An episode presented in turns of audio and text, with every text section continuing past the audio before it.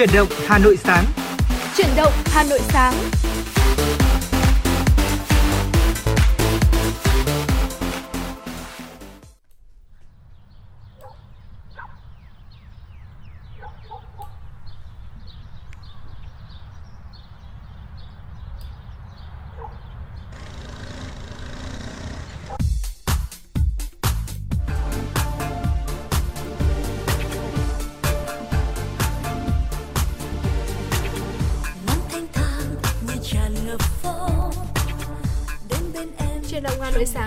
Chào đến quý vị thính giả.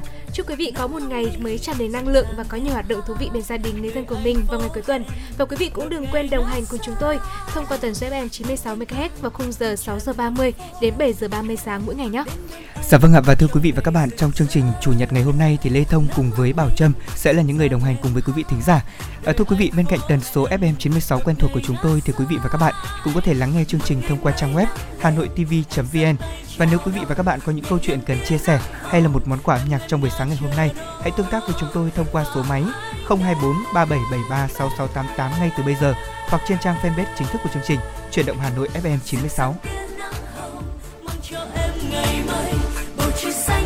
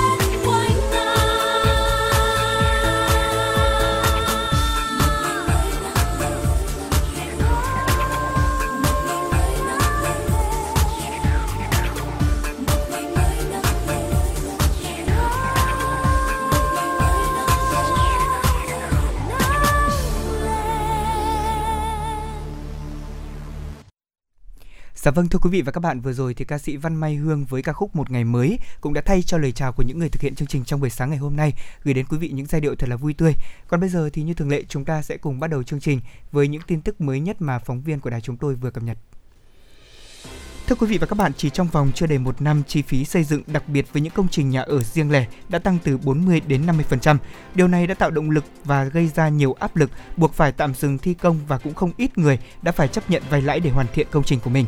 Theo báo cáo từ Hội Vật liệu Xây dựng Việt Nam, tính đến thời điểm hiện tại, giá xi măng đã đồng loạt điều chỉnh tăng từ 80 đến 100 ngàn đồng một tấn do giá nhiên liệu đầu vào tăng, đặc biệt là nhiên liệu phục vụ sản xuất nhập khẩu như là than hoặc là phụ gia tăng cao.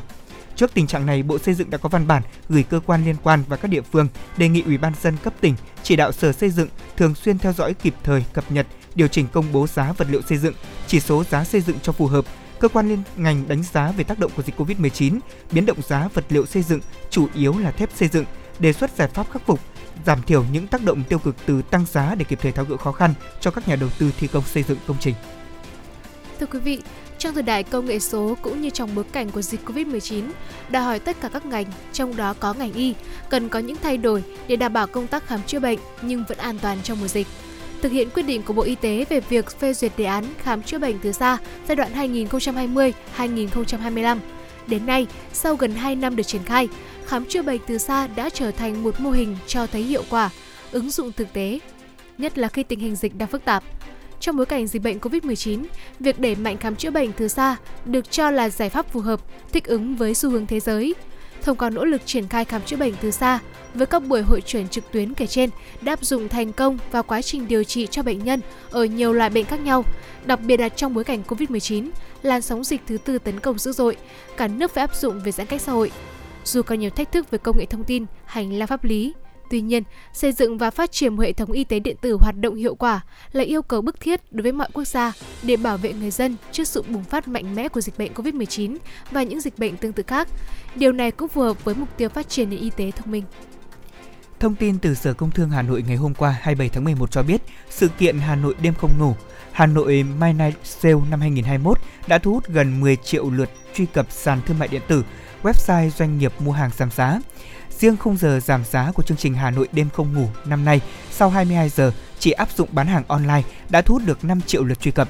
Quyền giám đốc Sở Công Thương thành phố Hà Nội Trần Thị Phương Lan cho biết, sự kiện Hà Nội My Night Sale đã thu hút khoảng 200 doanh nghiệp, các trung tâm thương mại, các chuỗi và cơ sở sản xuất.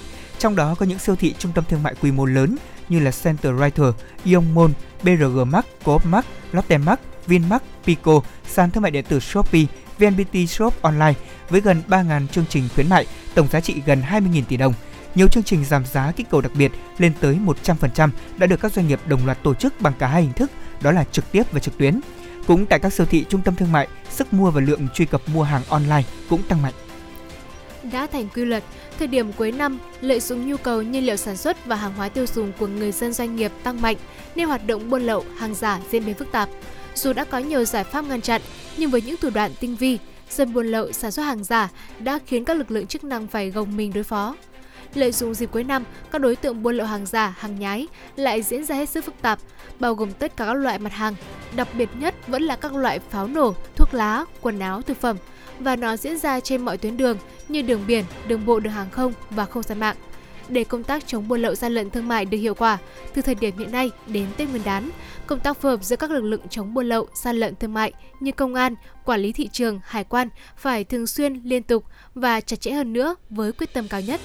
Ngoài ra, công tác phối hợp với lực lượng tại các địa phương biên giới, địa bàn trọng điểm cũng cần tăng cường kiểm tra, ngăn chặn không để hàng hóa nhập lậu vào thị trường, trong đó cần tập trung vào những mặt hàng trọng tâm, địa bàn trọng điểm. Dạ vâng thưa quý vị vừa rồi là một số những thông tin về à, tình hình ở trong nước mà chúng tôi vừa cập nhật cho quý vị thính giả. Còn bây giờ thì chúng ta sẽ cùng chuyển sang những thông tin về thời tiết. À, thưa quý vị và các bạn và thưa Bảo Trâm thân mến ngày hôm nay khi tới phòng thu thì Bảo Trâm thấy à, thời tiết tại thủ đô Hà Nội của chúng ta trong buổi sáng nay thế nào ạ? Ở sáng nay thì tôi thấy là có chút sương mù nhẹ. Thời tiết thì uh, không quá lạnh lắm và tôi không tôi hy vọng là ngay sau buổi sáng hôm nay khi mà ra khỏi phòng thủ tôi sẽ thấy những cái ánh nắng trong một buổi chiều chủ nhật cuối tuần như thế này ạ. Ừ vâng, à, có thể nói rằng là thời tiết mấy ngày hôm nay thì chiều lòng người đúng không ạ? Ở ngày thứ sáu, thứ bảy và cho đến ngày chủ nhật ngày hôm nay thời tiết vẫn rất là đẹp. Có thể nói là phù hợp với mọi hoạt động để chúng ta có thể cùng đi chơi này, ờ, đi um, ăn uống những món ăn ngon của Hà Nội và nhất là thời tiết tại Hà Nội ngày hôm nay cũng ghi nhận ở những mức nhiệt rất là dễ chịu cho chúng ta. Thủ đô Hà Nội ngày hôm nay trời sẽ ít mây, ngày nắng, đêm không mưa, sáng sớm có sương mù nhẹ dài rác, gió đông bắc cấp 2, cấp 3, sáng sớm và đêm trời rét. Nhiệt độ thấp nhất từ 14 đến 17 độ, nhiệt độ cao nhất là từ 24 đến 26 độ. Thưa quý vị, còn phía Tây Bắc Bộ thì ít mây, ngày nắng, đêm không mưa, sáng sớm có nơi có sương mù, gió nhẹ, sáng sớm và đêm trời trời rét, nhiệt độ thấp nhất dao động từ 12 đến 15 độ, vùng núi cao có nơi dưới 10 độ, nhiệt độ cao nhất từ 24 đến 27 độ, có nơi trên 27 độ. Khu vực phía Đông Bắc Bộ ít mây, ngày nắng, đêm không mưa, sáng sớm có sương mù nhẹ rải rác, gió Đông Bắc cấp 2, cấp 3, sáng sớm và đêm trời rét, vùng núi có nơi rét đậm, nhiệt độ thấp nhất từ 14 đến 17 độ, vùng núi từ 12 đến 15 độ, vùng núi cao có nơi dưới 10 độ, nhiệt độ cao nhất là từ 24 đến 27 độ và có nơi là trên 27 độ. Đó là những thông tin về tình hình thời tiết trong buổi sáng ngày hôm nay mà chuyển động Hà Nội cập nhật đến quý vị thính giả. Và như thường lệ thì à, chúng tôi cũng có những kênh tương tác để trong ngày mới hôm nay quý vị có thể tương tác cùng với chương trình, yêu cầu những giai điệu âm nhạc mà quý vị và các bạn mong muốn lắng nghe. Số điện thoại hotline của chương trình 024 3773 6688 hoặc là chúng ta có thêm một fanpage nữa, đó là chuyển động Hà Nội FM 96 ạ. Quý vị thính giả có thể nhắn tin vào khung giờ bất cứ thời điểm nào trong ngày để chúng tôi sẽ cùng tiếp nhận những yêu cầu của quý vị và các bạn. Vâng, còn bây giờ có lẽ sẽ là một giai điệu âm nhạc, uh, một món quà âm nhạc mà Bảo Thông, uh, Lê Thông và Bảo Trâm dành tặng cho quý vị trong cuối tuần ngày hôm nay. Ừ. Người tình mùa đông qua giọng ca của Hà Anh Tuấn.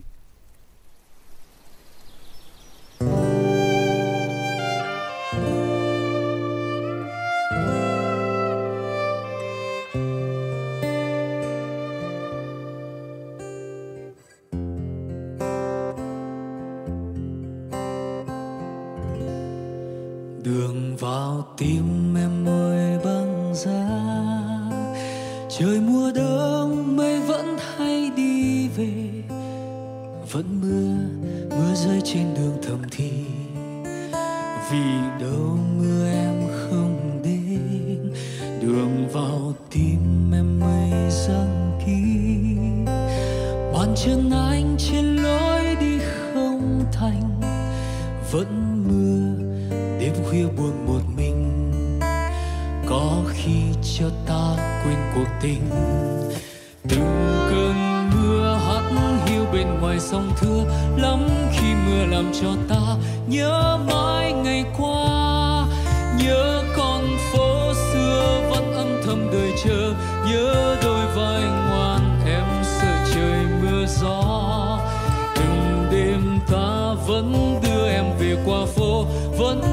cao trời mưa lu vẫn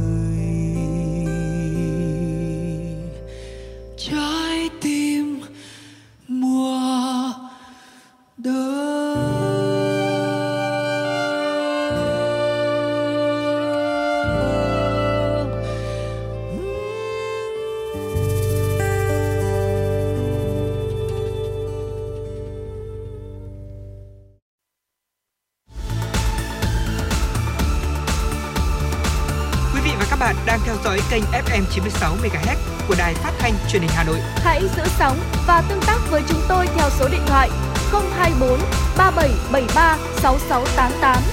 FM 96 đồng hành trên mọi nẻo đường. đường.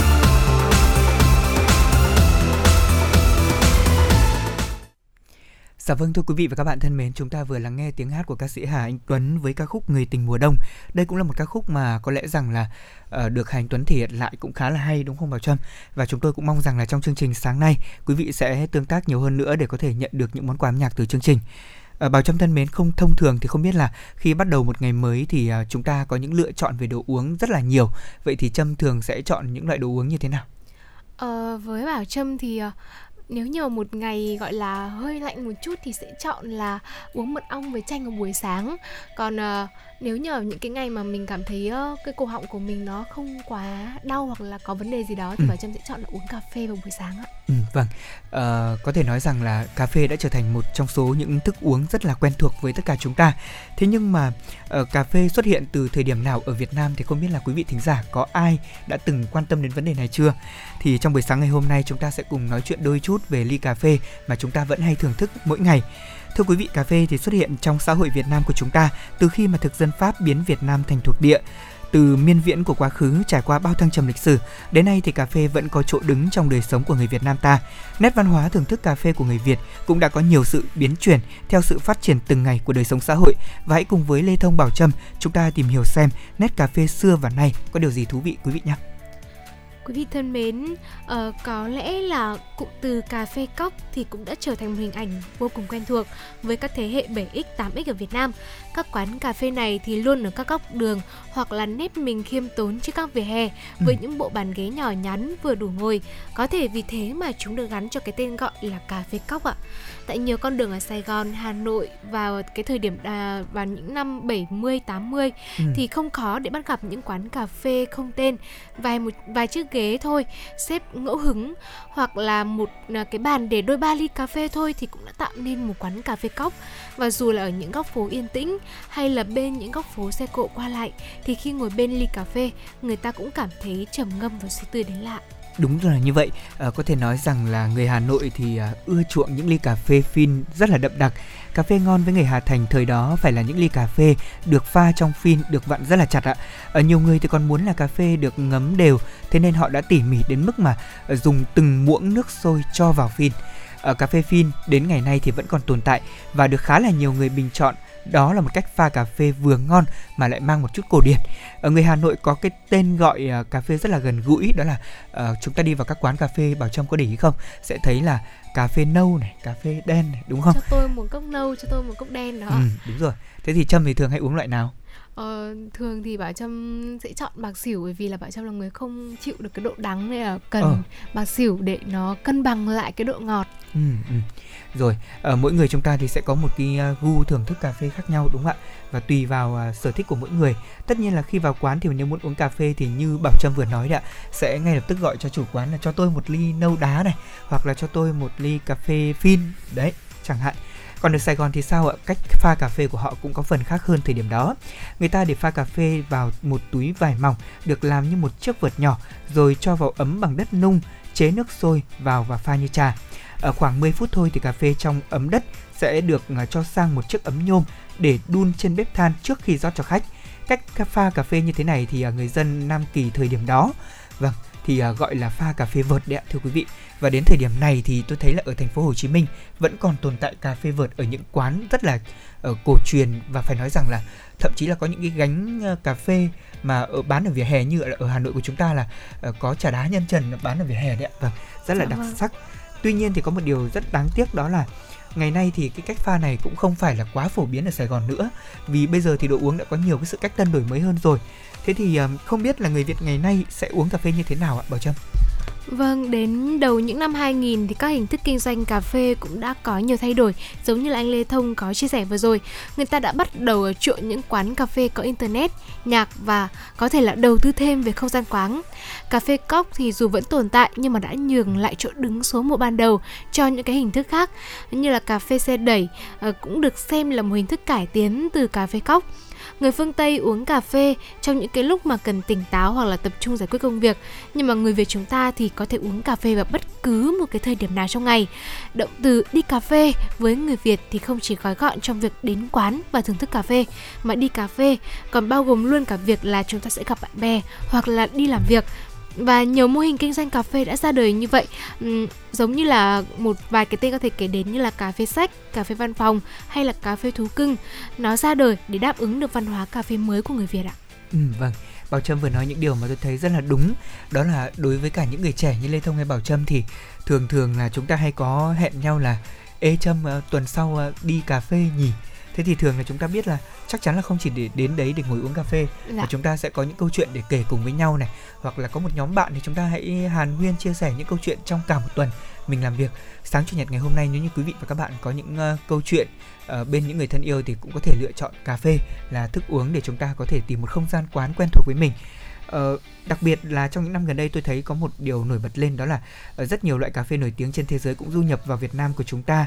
Và nếu như trước đây thì những ai có thể dễ dàng pha một ly cà phê truyền thống thì bây giờ ấy ạ muốn tìm một ly cà phê được du nhập vào Việt Nam chắc chắn phải ghé thăm một trong số những các ờ, quán hàng mà ở đó thì cái sự ờ, nổi tiếng của họ về những đồ uống được gọi là đóng đinh. Ví dụ như là đồ uống hạng A của quán đấy ạ vâng thì chắc chắn là mới có thể tìm đến còn tại Hà Nội của chúng ta thì hôm vừa rồi đấy ạ Lê Thông có làm một chương trình về cà phê giảng ờ, cũng khá là thú vị tại vì đây là một trong số những quán cà phê mà phải nói rằng là rất là tiêu biểu của Hà Nội.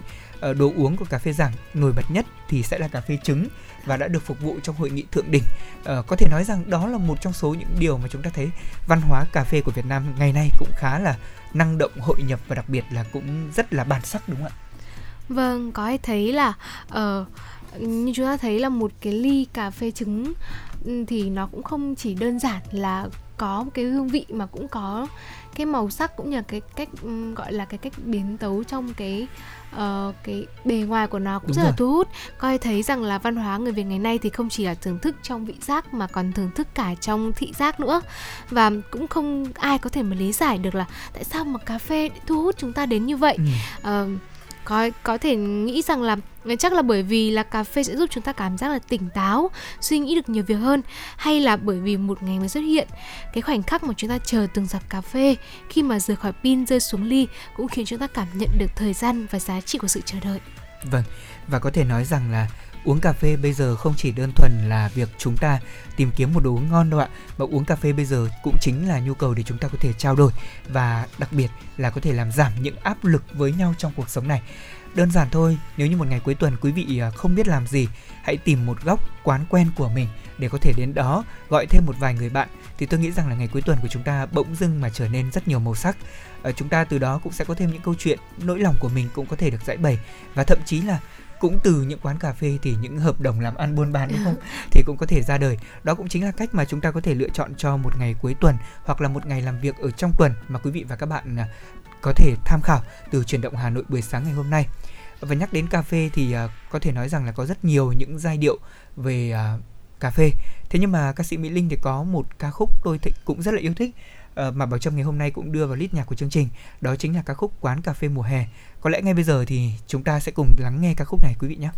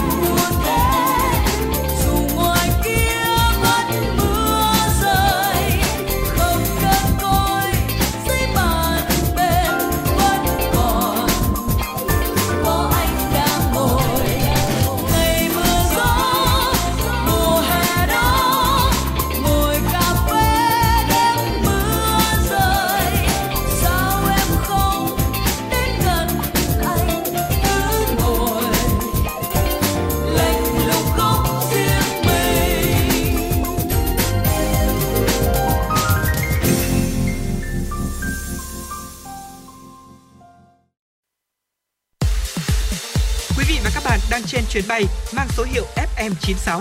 Hãy thư giãn, chúng tôi sẽ cùng bạn trên mọi cung đường. Hãy giữ sóng và tương tác với chúng tôi theo số điện thoại 024 3773 6688. Vừa rồi là ca khúc Quán Cà phê mùa hè qua giọng ca của nữ ca sĩ Mỹ Linh. Quay trở lại với những thông tin trong buổi sáng ngày hôm nay.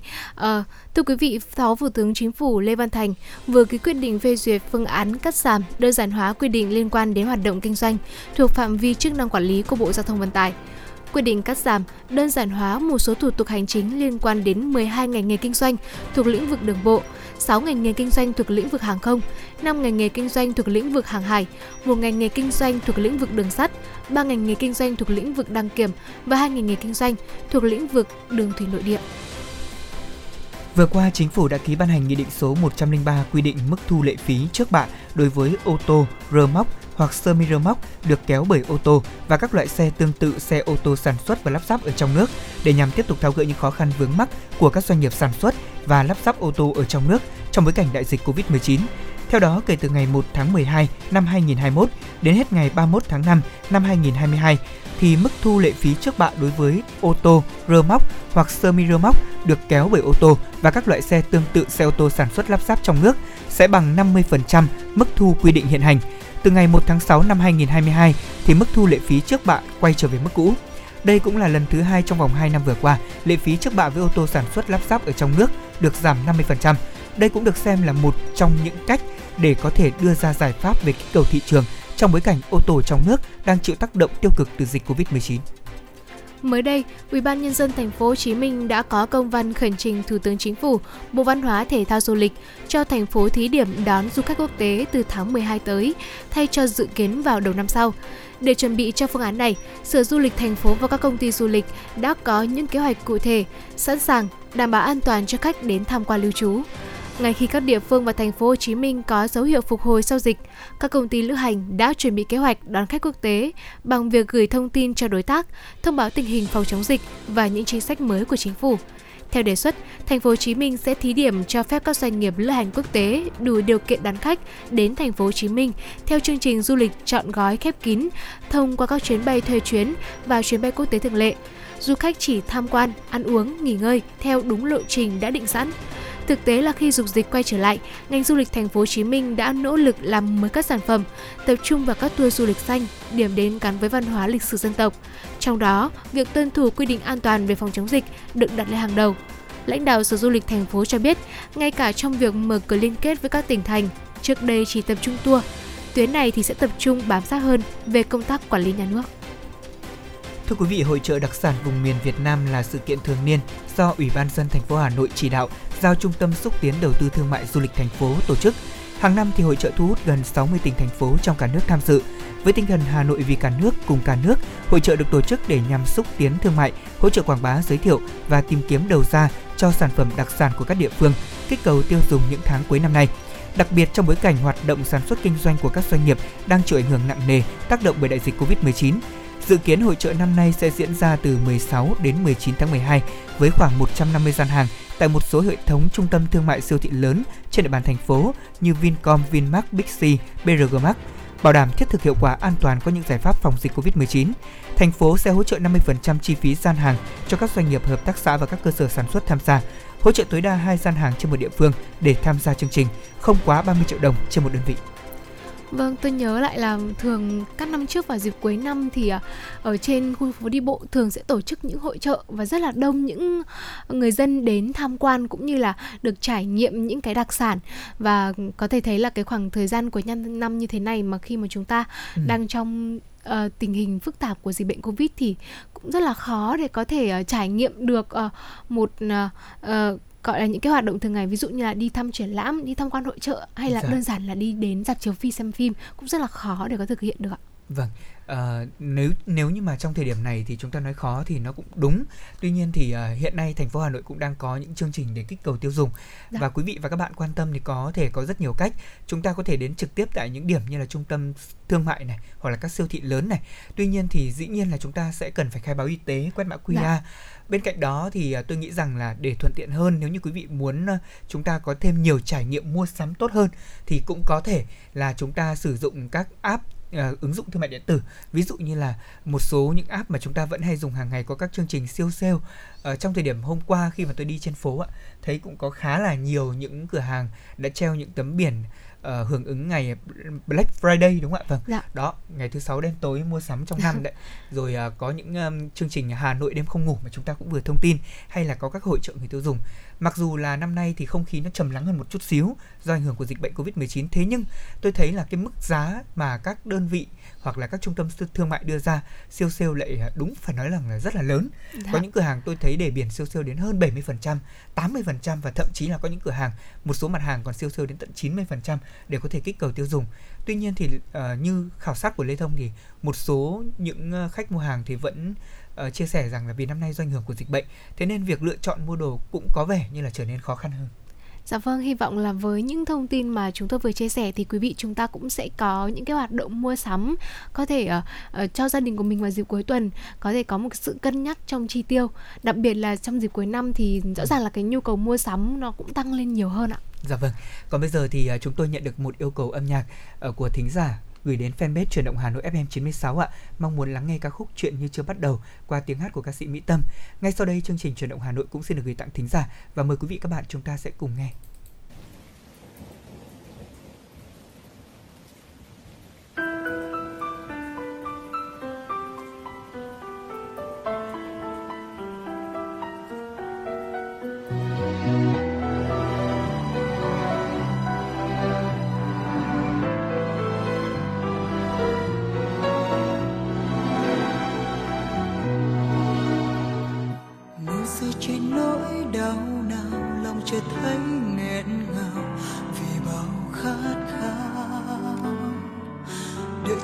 Làm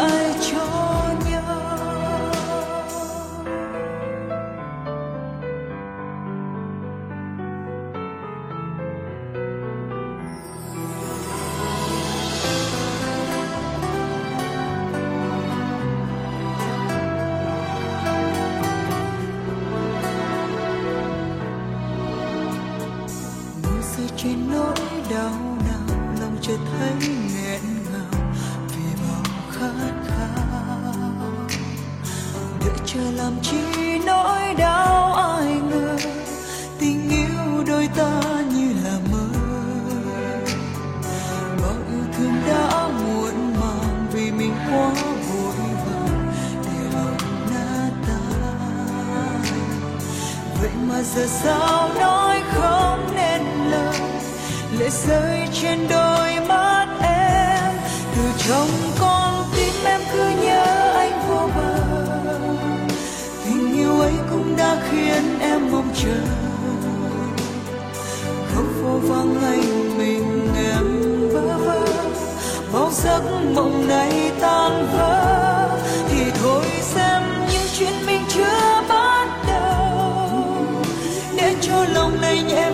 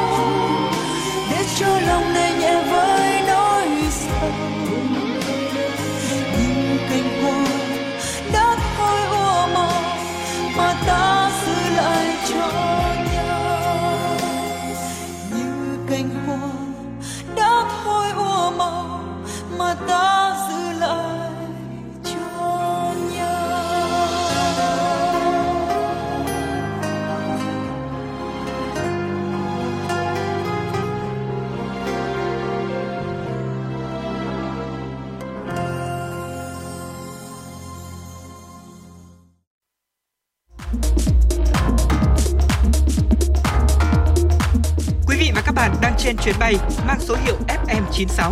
Hãy thư giãn, chúng tôi sẽ cùng bạn trên mọi cung đường. Hãy giữ sóng và tương tác với chúng tôi theo số điện thoại 024 3773 6688.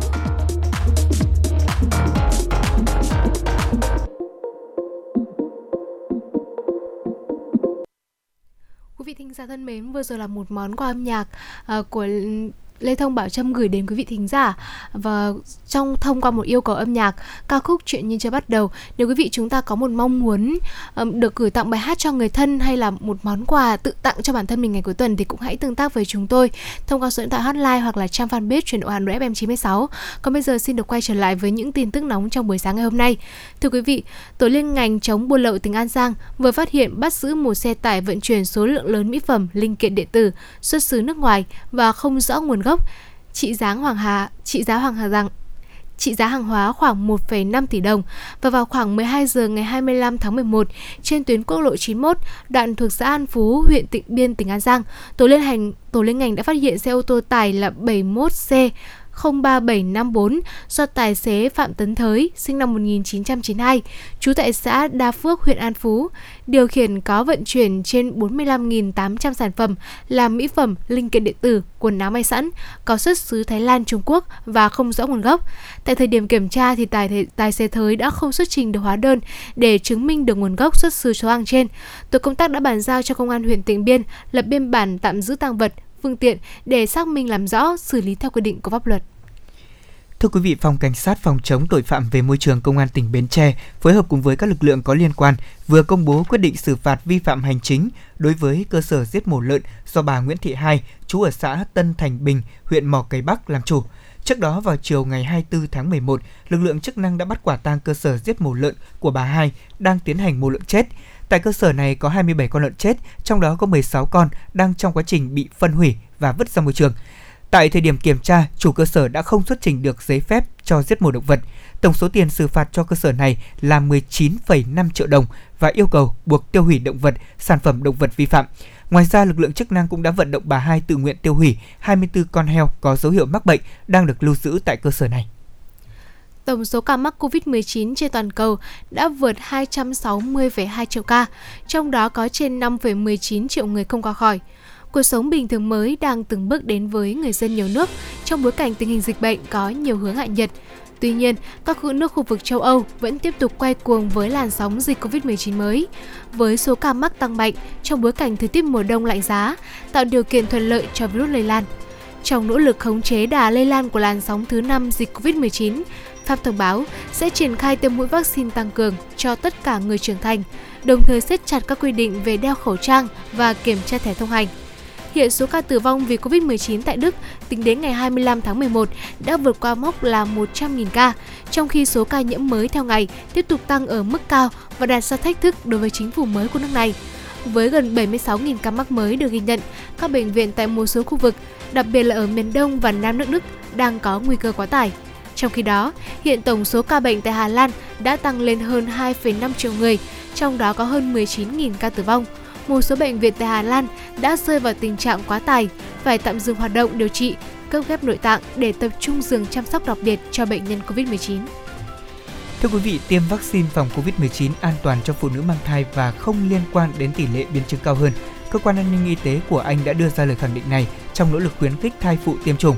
Dữ liệu thực tế từ việc triển khai tiêm vaccine ngừa COVID-19 tại Anh hỗ trợ các nghiên cứu khác trên thế giới đã cho thấy chế phẩm này là an toàn khi được tiêm cho phụ nữ mang thai ở mọi giai đoạn của thai kỳ. Cơ quan này cũng nhận thấy là không có sự khác biệt đáng kể nào về tỷ lệ thai chết lưu, tỷ lệ trẻ sinh ra nhẹ cân và tỷ lệ sinh non giữa phụ nữ đã và chưa được tiêm chủng. Điều này đặc biệt giúp chấn an dư luận bởi những thai phụ đầu tiên được tiêm vaccine là những người có bệnh lý nền và họ còn có nguy cơ biến chứng cao hơn khi mắc Covid-19. Giới chức của Anh đang nỗ lực khuyến khích các thai phụ nên yên tâm đi tiêm vaccine ngừa Covid-19. Và cũng theo cơ quan này, 98% thai phụ nhập viện vì mắc Covid-19 có triệu chứng đều chưa được tiêm chủng. Thưa quý vị, quay trở lại với những thông tin trong buổi sáng ngày hôm nay ờ, không biết rằng là đã bao lâu rồi thì chúng ta chưa được đến dạp chiếu phim ạ ờ, tôi nghĩ là cũng khoảng uh, bảy tám tháng rồi đúng không ạ tôi không ừ. biết tôi có nhớ đúng không nhưng mà anh Ly Thông có thể giúp tôi xác minh lại thông tin này không ạ À, thực ra thì uh, tôi nghĩ rằng cũng rất là lâu rồi đấy khá là lâu rồi ạ nhiều người thì uh, thường thường là xem uh, phim hàng ngày trên truyền hình đã thành một thói quen từ khi mà dạ. đợt dịch Covid-19 lần thứ tư bùng phát rồi. Bản thân Lê Thông cũng vậy, tôi tự dưng hôm nay bảo Trâm hỏi tôi cũng không biết là bao nhiêu tháng. Đây cũng là một trong số những điều mà chúng ta thấy hơi tiếc nuối một chút. Dạ. Thế nhưng vì an toàn đúng không Trâm? Dạ. Cho nên là mình hoàn toàn có thể chấp nhận được. Tuy nhiên thì nói về dạp chiếu phim thì à, đây cũng là một trong số những gợi ý khá là hay nếu như mà không có dịch bệnh xảy ra. Thông thường thì cuối tuần nếu như mà có điều kiện thì chúng ta cũng đi xem phim cùng với bạn bè người thân của mình. Thế nhưng mà tôi lại có một điều đặc biệt hơn là tôi rất ít khi đi xem phim rạp. Thế còn Trâm dạ. thì sao? Bạn có đi nhiều không?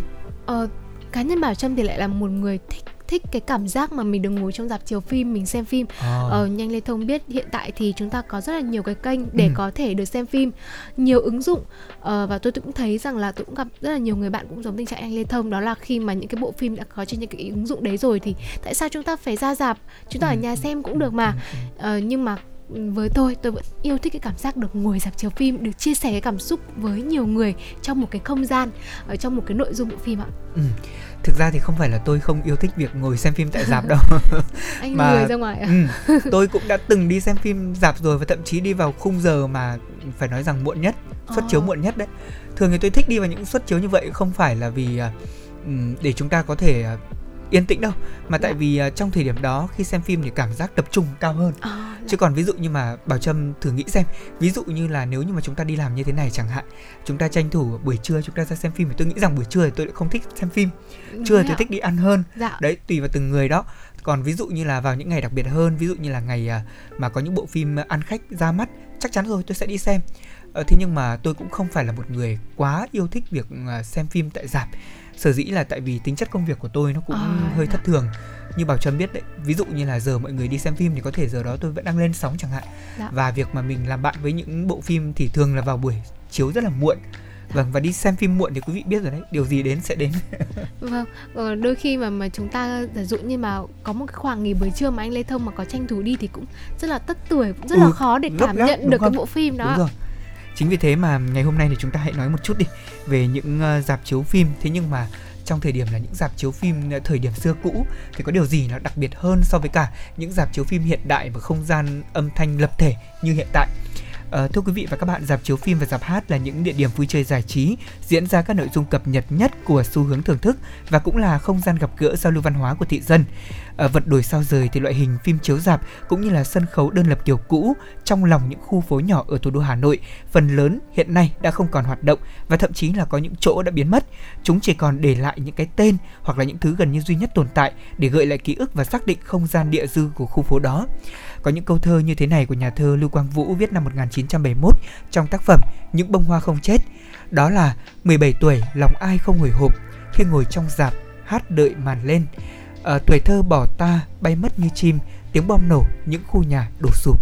Để nói về những uh, uh, khu uh, ước vọng đúng không ạ? Những khu ước vọng đó là những dạp chiếu phim. Dạ. À, vâng thưa quý vị, nếu mà nhắc đến những cái dạp chiếu phim có mặt sớm nhất tại à, thành phố Hà Nội à, thì có thể kể đến ba dạp uh, hát rất là quen thuộc dạp hát dạp chiếu bóng đó. Uh, đó là tuồng Quảng Lạc uh, mà hiện tại thì đang là số 8 tại hiện ngày nay. Ừ. trèo sán nhân đài hiện thì là ở số 50 đào duy từ hay là cải lương hí viện hay là văn minh hí viện ở 42 hàng bạc và sau khi mà trèo được cải cách thì những cái loại hình trèo được nhuận sắc cho hợp với cách thức mới dần thoái trào và tác giả Nguyễn Đình Nghị cũng đã uh, tìm cái cách pha trộn với nhiều cải lương để có thể ra đời trèo cải lương. Uh, cải lương hí viện lúc này thì cũng diễn các vở trèo cải lương cũng khá là ăn khách. Sau đó thì có thêm một dạp cải lương nữa của gánh Phúc Thắng, chuyển từ một dạp nhỏ ban đầu cạnh Quảng Lạc rồi đổi ra chợ gạo khoảng năm 1930 trước khi vị trí 211 Khâm Thiên ngày nay. Các giáo hát ban đầu chủ yếu dành cho người Việt nên mang tên Việt. Ở lúc này chớp bóng thì cũng chỉ là phần phụ để tăng hấp dẫn, chứ chưa hành hẳn là những cái buổi chiếu riêng biệt do mới là những cái bộ phim câm hành ngắn ạ. Vâng, ờ, và thưa quý vị, trước khi mà nhà hát lớn khánh thành vào năm 1911 thì ngoài dạp Sokite Firamokyu ở đường bờ hồ số 57 Đinh Tiên Hoàng có từ năm 1889 thì còn có một dạp hát của người Hoa ở phố Taco tức là hàng cót. Thế nhưng mà đã xây lại để làm trường nữ học Bristol năm 1912 Dạp này thì đến năm 1939 có thêm chức năng là chiếu phim và tình hình biến đổi từ đầu năm 1930. Phim nói, nhất là các phim ca nhạc của Pháp đệ hay là Hollywood thì cũng đã cuốn hút khán giả, tạo nên những sự ảnh hưởng vang dội ở đến các thể loại sân khấu truyền thống hay là kịch nói. Các vở diễn đã bắt chước và thêm vào đó các bài hát Tây đặt lời ta trong màn diễn hoặc là họ cũng phối thêm với phần biểu diễn âm nhạc giữa giờ giải lao hoặc là trước giờ biểu diễn để thu hút công chúng. Vâng và các dạp chiếu bóng ở trước năm 1945 thì hầu như đều mang tên tiếng Pháp và khi chiến tranh thế giới thứ hai bùng nổ thì nguồn cung ứng từ phim Pháp bị gián đoạn. Nhiều chủ dạp người Pháp đã phải bán lại các cơ sở vật chất cho người Việt và người Hoa. Đồng thời với việc quân Nhật tiến vào Đông Dương, trong khi Pháp đã đầu hàng Đức thì chính phủ thuộc địa phải hợp tác với Nhật để có thể duy trì sự tồn tại của họ ở Viễn Đông và các nội dung cũng phải pha trộn các phim của Nhật và Trung. Đáng chú ý là một số dạp được xây hoặc là sửa lại theo phong cách là Art Deco hoặc là Modernist vốn có trong quan điểm của chính phủ toàn quyền Disco ưu tiên các khối vuông hay là hình học cơ bản, lược bỏ các trang trí đường cong tân cổ điển trước đó. Có đạp Place và nhà hát Sài Gòn đã được sửa theo hướng này. Ờ, và sau khi mà nhận đảo chính Pháp ờ, cũng như là ờ, uh, chính phủ Trần Trọng Kim ra đời thì uh, đốc lý Hà Nội đã cho đổi tên các đường phố, vườn hoa và các công trình công cộng sang tên các doanh nhân và địa danh Việt Nam. Và tuy nhiên thì những cái tên giả tiếng Pháp thì mãi đến năm 1950 thì mới được đổi sang tên Việt. Một vài cái dạp mà chúng ta có thể thấy khá quen thuộc, ví dụ như là dạp Hòa Bình, Tháng 8, ừ. Công nhân, Hồng Hà, Dân chủ, Thống nhất, Thủ đô, Bắc đô, Đông đô, Đại Nam, Long Biên, Đại Đồng, Đống Đa và rất là nhiều dạp khác ạ. Dạ vâng, à, thưa quý vị, dạp cải lương Hí Viện ở phố Hàng Bạc thì giữ vị trí ở trung tâm phố cổ cũng rất là đông đúc và đổi tên nhiều lần như là Văn Minh Hí Viện này, Cinema Trung Quốc ở đầu thập niên năm 1940, Tố Như năm 1945-1946, giai đoạn năm 1948-1954 thì có tên là Văn Lang và sau đó thì là Kim Trung và Chuông Vàng. À, do cùng với một nghĩa thế nên hai tên Kim Trung và Chuông Vàng thì vẫn được dùng xen kẽ cho đến khoảng đầu thập niên 1980 trong khi một số bức ảnh đầu thập niên năm 1990 cũng cho thấy trụ sở của dạp vẫn còn tên là Văn Lang. Nơi đây thì cũng từng là địa điểm chiến đấu khốc liệt giữa tự vệ Hà Nội và quân Pháp những ngày toàn quốc kháng chiến, gắn với cái tên dạp Tố Như, nơi đóng sở chỉ huy của tự vệ Liên khu 1 trước khi rút lên chiến khu vào tháng 2 năm 1947. Vâng và uh, có thể thấy là những dạp chiếu phim cũng gắn bó với những cái dòng chảy của lịch sử. Uh, studio là dạp đầu tiên có máy ướp lạnh và dạp lửa hồng thì từng là trụ sở của Hội hướng đạo Việt Nam, là nơi diễn ra những hoạt động của thanh thiếu niên Hà Nội cho phong trào Việt Minh. Dạp chiếu bóng và dạp hát thì được xem là những cái địa điểm công cộng thuận lợi cho tổ chức các buổi meeting hay là hội họp đông người, các sự kiện chính trị. Nhà hát lớn Hà Nội cũng là lựa chọn cho các sự kiện quan trọng, chẳng hạn như là cuộc họp ra mắt Quốc hội khóa 1 1 nước Việt Nam Dân Chủ Cộng Hòa. Trong khi nhà hát thành phố ở Sài Gòn thì có giai đoạn dùng làm trụ sở Quốc hội Việt Nam Cộng Hòa. Cái tên nhà hát lớn Hà Nội thì cũng chỉ trở lại chính thức sau khi mà việc trùng tu hoàn thành vào năm 1997 để phục vụ hội nghị thượng đỉnh khối pháp ngữ. Dạ vâng và đến năm 1954 khi mà được tiếp quản thì Hà Nội có khoảng 16 dạp chiếu bóng và 9 dạp hát đó là toàn Đông Dương trong tổng số có 82 dạp và trên 30 hiệu sách. Những phương thức giải trí cơ bản như thế này cho dân số khoảng nửa triệu người. Con số dạp chiếu phim và dạp hát tương đối ổn định trong 30 năm sau đó. Một nhà hát quy mô ra đời năm 1955 là Nhân dân trên nền của đấu xào cũ. Nhà hát này có trên 3.000 chỗ ngồi ngoài trời. Vào năm 1985, trên địa điểm này thì một công trình hoành tráng được khánh thành với tên gọi đó là Cung văn hóa lao động hữu nghị Việt Xô. Đây cũng là quà tặng của Hội đồng Trung ương các công đoàn Liên Xô. Tổ hợp này theo mô hình không gian văn hóa cộng đồng được quy hoạch như một hạt nhân của các vùng dân cư và đô thị hiện đại. Ngoài các phòng chức năng cho các câu lạc bộ thì có một phòng biểu diễn đa năng khoảng hơn 1.000 chỗ và hội trường nhỏ khoảng 300 chỗ, mang phong cách kiến trúc công năng đặc trưng Xô Viết. Và trước khi nhà hát lớn được trùng tu hiện đại hóa, thì nơi đây là nơi duy nhất có sân khấu quay ở Việt Nam của chúng ta. Và cùng với cung Việt Xô thì một số công trình khác ra đời cũng tạo thành hệ thống phòng biểu phòng biểu diễn như là cung thiếu nhi Hà Nội thay thế cho ấu Trị Viên có sạp khăn quàng đỏ, cung văn hóa thể thao thanh niên ở phố Tăng bạt Hồ, ở trong khi thì đã có nhà văn hóa học sinh sinh viên trên đảo Hồ Thiền Quan. Những sân khấu mới này thì thuận lợi cho biểu diễn ca nhạc và các chương trình tạp kỹ hơn là các dạp cũ. Các nhà văn hóa của các quận huyện cũng là những nơi có khán phòng như là phần lõi của công trình. Đáng chú ý là thuật ngữ cung thì được dùng trong cái việc gợi lại ý nghĩa là cung điện à, vẫn còn hơi nhạy cảm ở thời bao cấp và có lẽ nhờ vào ảnh hưởng của mô hình các cung hội nghị của Liên Xô. Trước đó thuật ngữ chính thống có lúc cũng dùng là hội trường để nhấn mạnh chức năng hội nghị ạ. Dạ vâng ạ và thời điểm đó trong khi mà hội trường Ba Đình đã được thay thế bằng công trình nhà Quốc hội do các kiến trúc sư người Đức thiết kế thì một trung tâm hội nghị quốc gia cũng do người Đức thiết kế đã được xây mới ở Mỹ Đình, khá là xa trung tâm của Hà Nội cũ. Tuy vậy thì à, tên gọi của hệ thống các trung tâm văn hóa hay là hội nghị thường nặng về ngữ danh hành chính mà gần như là không chứa đựng một ý niệm văn hóa một vài dạp hay là sân khấu nhỏ tỏ ra là thích ứng với không khí thời mở cửa, như là Fastland là câu lạc bộ điện ảnh quân đội và hòa cùng với sự ra đời của các sân khấu ca nhạc như Aladdin hay là ca khúc Trữ tình 51 Trần Hưng Đạo, phục hưng những bài hát tiền chiến lãng mạn vào những năm đầu thập niên của thế kỷ thứ 21 cũng đã chứng kiến sự biến mất dần của những các à, dạp hát nhỏ như thế này và thay thế bằng các tổ hợp dạp chiếu phim dưới tên chung của các tập đoàn à, liên doanh nước ngoài đặt trong các trung tâm thương mại chẳng hạn. Những tên tuổi còn sót lại đến trên đầu ngón tay hiện nay mà quý vị có thể thấy, ví dụ như là dạp chiếu phim tháng 8 Kim Đồng hay là Ngọc Khánh, các dạp hát mà chúng ta vẫn thường hay thấy uh, diễn ra các show uh, hoặc là các uh, buổi biểu diễn ví dụ như là dạp công nhân nhà hát kịch Hà Nội, Hồng Hà của nhà hát cải lương Trung ương hay là nhà hát cải lương Hà Nội thì có nhà, ở dạp Chuông Vàng, ở nhà hát trèo Việt Nam thì có dạp Kim Mã hay là nhà hát trèo Hà Nội, nhà hát Tuổi Trẻ, nhà hát Múa Dối Thăng Long và đặc biệt là có trung tâm nghệ thuật Âu Cơ hoặc là nhà hát ca mối nhạc Việt Nam đấy ạ, ờ, hoặc là nhà hát quân đội nữa. Có rất là nhiều những nhà hát hiện nay đã ra đời. Tuy nhiên thì hiếm nơi mà có thể sáng đèn dài kỳ. Và nhất là quý vị thấy rồi đấy ạ, trong thời buổi dịch bệnh Covid-19 ảnh hưởng đến nền kinh tế và đặc biệt là mọi hoạt động văn hóa xã hội thì những nhà hát cũng ờ, có thể nói là gặp rất nhiều những khó khăn. Tuy nhiên trong cái khó thì lại ló cái khôn ở chỗ là chúng ta đã chuyển dần sang thích ứng biểu diễn online, phục vụ chiếu trực tiếp trên những nền tảng xã hội, ví dụ như là YouTube chẳng hạn. Vâng, những vợ, những ờ, cái cái cái chương trình hòa nhạc hay là những buổi biểu diễn được truyền hình trực tiếp trên YouTube có rất nhiều khán giả xem. Đây cũng là cách mà các nhà hát đang dần thích ứng với thời đại kỷ nguyên số đấy ạ. Dạ vâng, có thể thấy là những cái dạp cũng đã từng làm điểm hẹn cho tuổi trẻ là bến cảng cho những cánh buồn tâm trí sẽ sóng đi xa trong thế kỷ 20 nhiều biến động. Và như tên của một bộ phim về một ngôi dạp nhỏ bé ở thị trấn nước Ý Cinema Paradisco hay còn gọi là dạp chiếu bóng thiên đường thì cái tên đã nói lên tất cả khát vọng, ước mơ, sự thần kỳ của điện ảnh trong cuộc đời mỗi con người. Những cái tên dạp thì dù có thay đổi bao lần thì cũng đã dựng lại những ký ức sống của đô thị và dạ. chính chúng cũng sẽ là những cái di sản.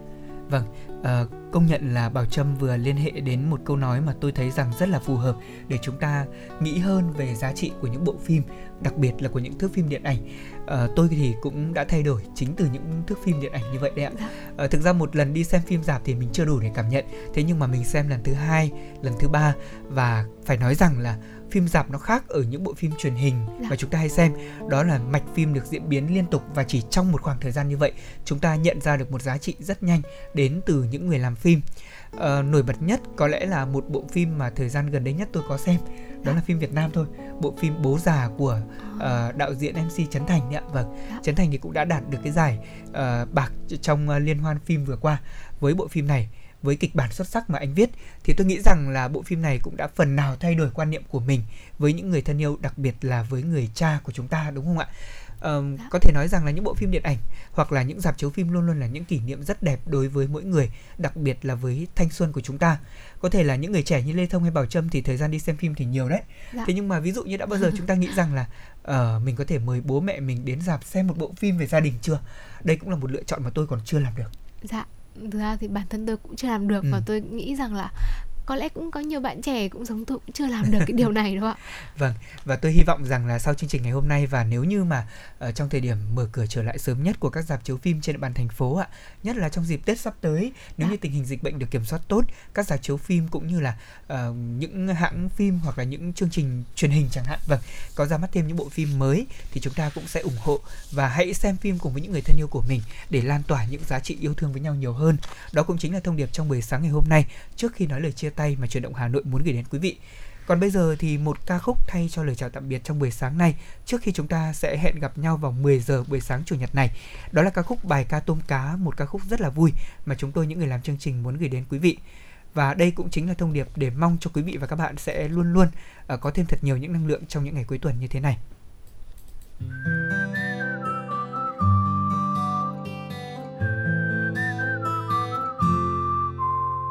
Nó trong và trời xanh. Gió đêm hương thơm lành xóm đưa từng lời ru. Ôi à ôi à ôi à một ngày nắng đã lên vui đi ta lo gì? Đời có bao lâu có mấy khi? Thuyền xuôi gió dấu phong ba ta vẫn kiên trì. Sông ca đừng ngã